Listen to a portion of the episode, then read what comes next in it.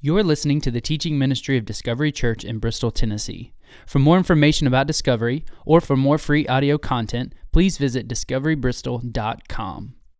It's just a great day, right? We got the night to shine gets announced that today is my favorite holiday, daylight savings time, and so it's just a great day all around. An extra hour of sleep, and we are continuing through Acts. We're going to hit chapter 25 and 26 today. Uh, if you've been with us this year, we've been going through Acts, and where we came across, we are now with Paul, and he's in jail. And if you remember from last week, uh, he, he had this journey to get to a, a, different jail. He was being held captive, and this group of 40 Jewish men made a vow, an oath, that they would not eat or drink until they killed Paul. And so Paul, in the darkness of night, with 400 soldiers, makes an escape. The, the, the, the person over the government over him uh, gets him out with 475 soldiers, and Paul, in the middle of it, head to a new location. And, and they are now, he's now in a different prison cell. And they have a quick trial and they decide that they're not going to rule out on his, on his situation right now. And there he sits for two years. Two years. Imagine what has happened. Just think back about in your own life. What's happened in the past two years? Good things, bad things. What has two years brought to you? In the past two years, uh, I had an opportunity to travel and see one of my compassion kids. It was amazing.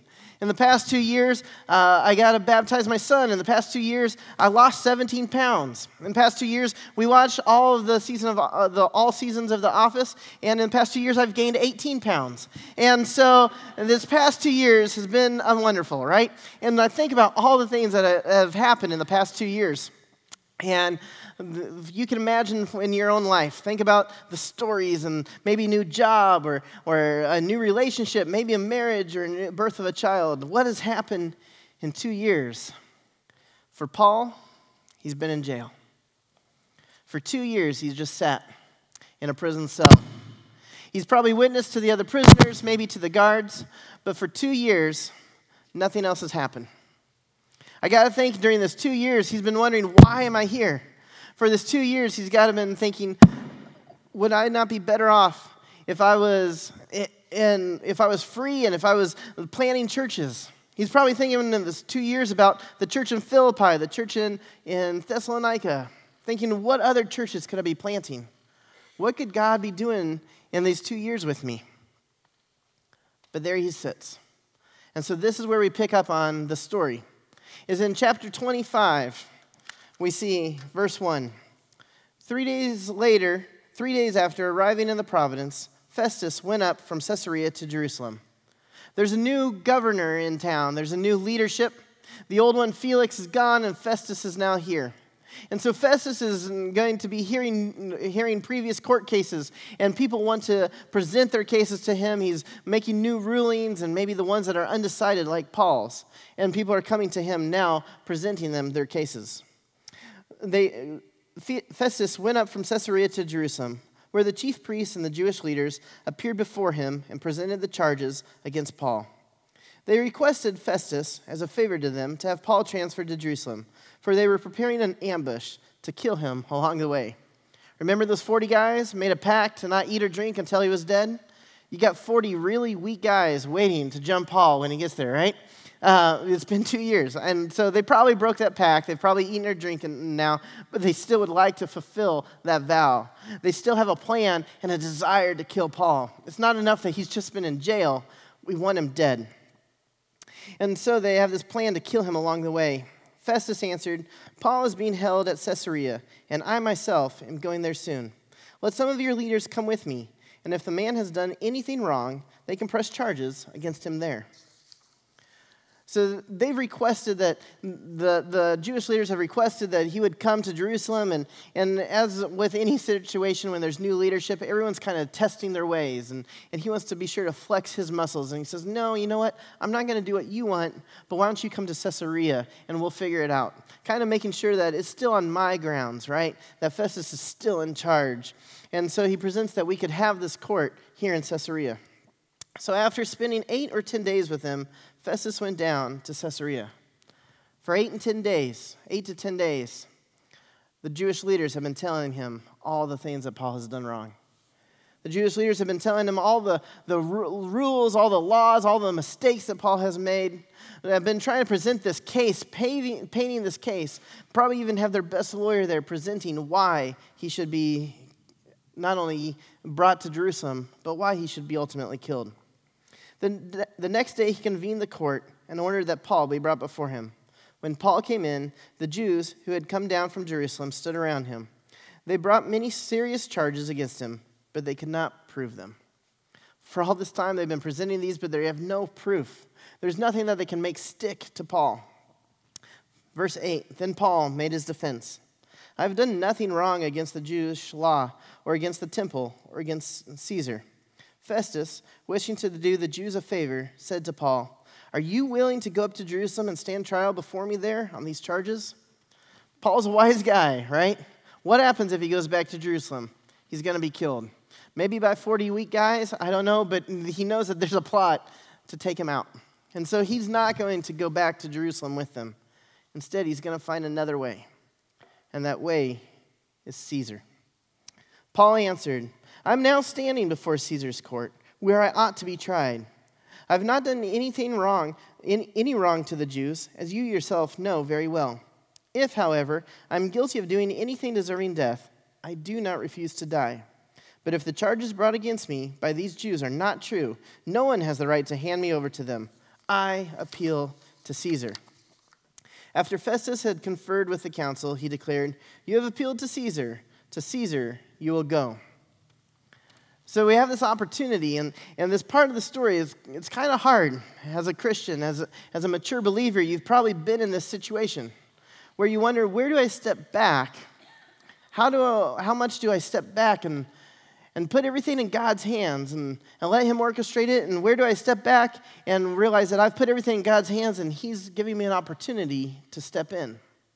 You see, in chapter 23, verse 11, in the darkness of night in a prison cell, Jesus came alongside Paul and said, Just as you've preached to him about me in Jerusalem, you will do so in Rome.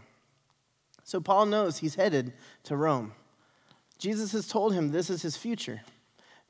He knows this is coming. But where does he step in and make it happen? He appeals to Caesar, which means he's going to go up the appeal line until he eventually gets to Rome, right? He's going to make it happen, but, but how do you know when to step in and, and kind of make that, push that in that direction? I got to think that these two years have not been wasted. These two years have been time that he's spent walking and talking with God in a prison cell. These two years that he's been praying, looking for God's wisdom, looking for God's discernment. I got to think that in these two years, God has presented with him. You'll be presented a time and you'll know when that is. Because for two years, he could have appealed to Caesar, and he doesn't until this moment. He knew we're at the right time. It's a hard balance, right? As you look in the Old Testament, there's stories of when the Israelites are there and the, the Egyptians are coming after them and they're stuck between the Egyptians and the, and the river. And the message we see in Exodus 14 14 says, The Lord will fight for you. You need only to be still. Can you imagine that? Death is coming. And you've been instructed, just wait on God. And sometimes we need to do that. Sometimes we just need to pray and wait. But then there's other opportunities where God's given us an opportunity, an answer, a chance to step in. As you see in Joshua, when they're about to take the promised land, Joshua 1 6, it says, Be strong and courageous, because you will lead these people to inherit the land I swore to their ancestors to give them. He's saying, I've already prepared this, and I'm giving you an opportunity. Step in and go take it. And so it's this weird balance, right, that we've all struggled with, is to have this discernment of where do I step in and where do I step out? Where do I know that God is prompting me to take that step forward? We were at a, a pastor's visitation trip in Ecuador about 10 years ago, and we were visiting a school that was really run down, and the headmaster was telling us about this project that he wanted to do for the kids. There's several hundred kids at the school, and he said $1,000 is all we need. And he asked this group of pastors, Would you pray about that? We all said, sure, sure, yeah, we'll pray about that. And so one person said, well, let's just even pray right now. And, and we bowed our heads, and then one pastor speaks up and he says, we can pray about this, and we should. But after we're done praying, we can be the answer to that prayer. He said, We got all these churches here represented. Uh, our church could give $100, and I know your church could give $100 in your church. And quickly, people volunteered, and before we knew it, the entire $1,000 was made up plus some. We were able to be the answer to that headmaster's prayer request. And so there's the question there's this balance of discernment of where do we step in and where do we have patience. And I think the answer lies that Paul isn't rushing into this. For two years, he's been praying patiently. For two years, he's been passionately following God. We're going to see, he talks about for two years, God has been with him all along. And so he knows to step in and appeal to Caesar, not just to avoid the death in Jerusalem, but to fulfill God's plan and God's promise. So, chapter 25 ends and chapter 26 comes. And so, you have Festus, who now is sending this up the appeal process. And you have King Agrippa, who would be next. King Agrippa comes and arrives with his sister Bernice. And, and they come, and Festus presents this case. He tells all about Paul and what Paul's uh, been accused of, tells about the Jews. Maybe even he's heard about the plot to kill him and, and no, tells about how if he goes back to Jerusalem, it's certain death. And we're trying to figure out what, what needs to happen to Paul. King Agrippa is very familiar with, the, with religious things. He was familiar with the Jewish faith. He was the one that appointed the high priest.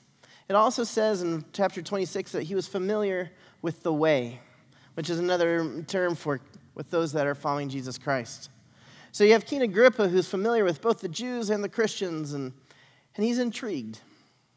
And he says, Tell me, bring this Paul before me. I'd like to hear him. So the next day, they have a court. And there's Festus and King Agrippa and Bernice and, and probably temple guards and, and servants and, and other leaders in the temple or in the government. And, and you have the government guards, and then they bring in Paul. And Paul presents his case. And he shares the story that we've seen multiple times throughout the book of Acts that every time Paul has an opportunity to share his testimony, he, he does it so clearly and boldly. And he tells about how he used to persecute the Christians and he used to attack them. And, and then he was on his way to Damascus to do the same thing. And, and Jesus appears before him and he's blinded and, and he, he meets Jesus and, and he shares this story. And he's sharing this to the king and he's sharing this to the Festus and he's sharing this to all the people in the room. And that's where we pick up on the story in chapter 26, verse 15. He's sharing about the encounter he has with Jesus. Then I asked, Who are you, Lord? I am Jesus, whom you are persecuting. The Lord replied, Now get up and stand on your feet. I've appeared to you to appoint you as a servant and as a witness of what you have seen and will see of me. I will rescue you from your own people and from the Gentiles. I'm sending you to them to open their eyes and to turn from the turn from the and to turn them from darkness to light and from power of Satan to God, so that they may receive forgiveness of sins and a place among those who are sanctified by faith in me. This is the basic thrust of what the Jews are upset about. Paul's been presenting that there's another avenue for the Gentiles to come to God, and that is through Jesus Christ. In fact, he's saying that there's only one avenue for the Jews or the Gentiles, and it is through the Messiah, Jesus Christ. And he's telling the Gentiles that they can be there at the foot of Yahweh. And the Jews, this has blown their minds. They're so angry, they're so upset about this. How dare you say that the Gentiles could be there too? How dare you say that Jesus is the only way? And so Paul is mm, sharing with King Agrippa, sharing with Festus, sharing with Bernice. This is what Jesus presented to me. This is what Jesus told me. I am to go to the Jews and the Gentiles and tell them that they could come and be sanctified, that they could come and be free from sin. And so he presents this case, and, and then he says, So then, King Agrippa, I was not disobedient to the vision from heaven. He's saying the Jews have these charges, but I report to someone higher, to God, the God who King Agrippa is familiar with. He says, First, I, I, was not disobedient to the vision from heaven. First to those in Damascus, then to those in Jerusalem and all Judea, and then to the Gentiles. I preached that they should repent and turn to God and demonstrate their repentance by their deeds. I think this is a section, a, a verse that sometimes we would gloss over quickly. At least we gloss over in our own lives, is this idea of repentance. So often in Christendom, we often overlook that and we see the grace, which is amazing, that God has given us this forgiveness, but we miss that we need to turn. We need to repent. We need to turn from our sinful ways. It says that He had called them to demonstrate their repentance by their deeds, to live a repentant life. Dale, one of our elders, had shared at a, at a recent elders meeting a, a quote by Dietrich Bonhoeffer. I think we have it up on here. It says, Cheap grace is the preaching of forgiveness without requiring repentance, baptism without church discipline, communion without confession, absolution without personal discipleship, grace without the cross, grace without Jesus Christ living and incarnate. And grace is not cheap. Jesus died on the cross to give us grace. Jesus died.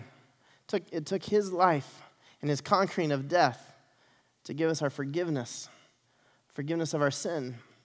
And so let's not take that lightly. Paul doesn't take that lightly. That that is part of his message to the Jews and the Gentiles, you must repent and you must live a repentant life. And so he shares this. And he even shares this to the king. Imagine, right? The king has the opportunity to free him. The king has the opportunity to put him to death. And he's bold enough to proclaim this to the king to everyone around, he's still faithful to share the message that God has. So, verse 21 says, That is why some Jews seized me in the temple courts and tried to kill me. But God has helped me to this very day. So I stand here and testify to small and great alike. I love that. Did you catch that? It says, God has been with me to this very day. Let's go back to the, where the Jews caught him. They catch him in the temple and they begin to beat him, trying to kill him. He's then thrown in jail. He's then gone to a court where they, they're so violent that the governor take, removes him because they think they will rip him in two. He's then, there's a threat on his life, and he goes and he then sits in a jail cell for two years. And his response is, But God has helped me to this very day. Wow. In the midst of that horrible two years, he sees God's been with him every step. He says, So I stand here and testify to small and great alike. I am saying nothing beyond what the prophets and Moses said, said would happen that the Messiah would suffer, and as the first to rise from the dead, would bring the message of light to his own people and to the Gentiles. So Paul explains his Christianity in clear view. At this point, Festus interrupted Paul's defense. You're out of your mind, Paul, he shouted. Your great learning is driving you insane. Festus, I don't know if Festus just really thinks he's crazy, that he's just talking nuts, if, if maybe Festus is a little convicted. And he's rather than deal with that guilt, he'll just throw insults at Paul. But either way, he calls him crazy. And Paul's defense says, I am not insane, most excellent Festus. Paul replied, What I am saying is true and reasonable. The king is familiar with these things, and I can speak freely to him. So now he turns his gaze upon King Agrippa.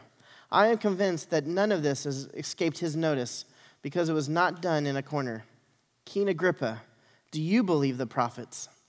I know you do. Paul is laying it on the line. This is pretty risky here, right? We, we read these stories without having much invested in it, but Paul's got a lot invested. King Agrippa can have his head cut off or free him. And he takes this opportunity to preach to King Agrippa. He says, King, I know you know the Jewish ways. I know you know this faith. I know you do. You know what, the, what Moses said. You know what the prophet said. Don't you? Won't you proclaim that you know this? And, Luke just summarizes this trial. But most believe this trial was, had gone on for hours upon hours. Most believe that Jesus that Paul would have shared how Jesus fulfilled these prophets' predictions. That's why he says, "You know what the prophets said of past." And so he turns to Agrippa and says, "You believe, don't you?" Then Agrippa said to Paul, Do you think that is such a short time you can persuade me to be a Christian? And Paul replied, Short time or long, I pray to God that not only you, but all who listen to me today may become what I am, except for these chains. Speaking to the king, to Festus, to Bernice, speaking to the guards, the servants, the court recorders, he's speaking to you and me because we got to be part of this trial this day. And Paul is saying, I hope that you can be what I am, that you can be a Christian, that you can be set free from your sins, that you would be set free from the grips of the devil, even though he's in these chains. First hour, someone came forward and said, I want to be set free. Got that message that Paul was sharing to King Agrippa. And so, Paul is presenting his case. But it's more than a defense. Paul is presenting the case of Jesus Christ. And I love that. Last, last year, we looked at, we did a series on Jonah. Jonah, a guy who God had a great plan for, and he did everything in his means to avoid that plan, right? He got and got on a pirate ship and turned and went the opposite direction. Did anything that he could to not follow God's plans. And then you have Paul here, who's been told to preach.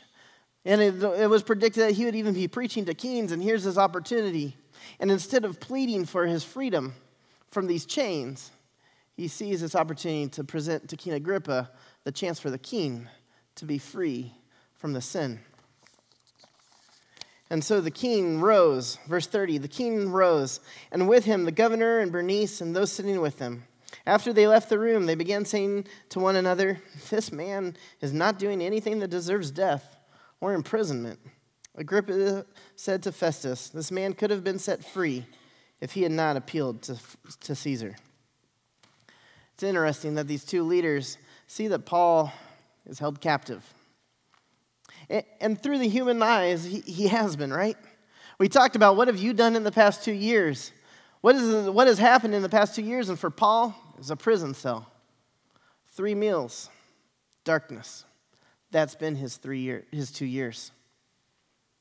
But for Paul, he's free. Way more free than those who are holding him captive. Because Agrippa and Festus, they're held captive to their sins. They're held captive to Satan. And Paul, he says, I wish anyone that hears me this day would have what I have, which is Jesus Christ, would have what I have, which is freedom freedom of salvation, freedom of eternity with God, freedom from my sins. All those Jews and Gentiles that have heard me preach and are living a repentant life have this freedom. And so we come this morning to the time of communion. And I just want us to remember to meditate on that, on that thought that as the bread and the juice is going to be passed, that you have an opportunity to reflect on your freedom.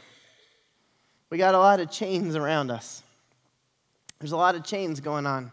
There's chains of financial chains that are weighing us down. There's a lot of chains uh, of medical chains and chains and diagnoses of relationships and struggles at school, struggles at work. There are these chains that are weighing us down. And not to belittle any of those, but for a moment realize this is a short time and we have an eternity of freedom because we don't have the chains of sin anymore. That as we repent and we come before Him and we give our life over to Christ, we're set free that Paul, who's been a prisoner for two years, is more free than Festus and King Agrippa. That you and I are free. Free from our sin, free from eternal damnation, free because Jesus died on the cross. And our sins that put him there were washed away when he rose again three days later. So this morning, as we go into this time of communion, I want to encourage you to just to pray. I want to encourage you to spend this time focused on Him, focus on God who has come to set you free. And let these chains fall. Let the chains that are holding you back fall. If you'll pray with me. Lord, I just come and I thank you for your, your care. I thank you that you have come to set us free. God, I pray that this morning as we come to this time of communion that we would be reminded what you did on the cross. And God, let us not take that lightly, but, but to apply that to our life, that we must live repentant, that we must live for you. And in doing so, we will live free. God, if there are people here that need to accept Christ, that need that freedom, have never experienced it, I, I ask that you, you guide them to come speak to someone, in, to one of the elders in the fireside room after service, or, or to uh, speak to a leader, or, or just the person sitting next to them, and be able to guide the conversation, to lead to freedom.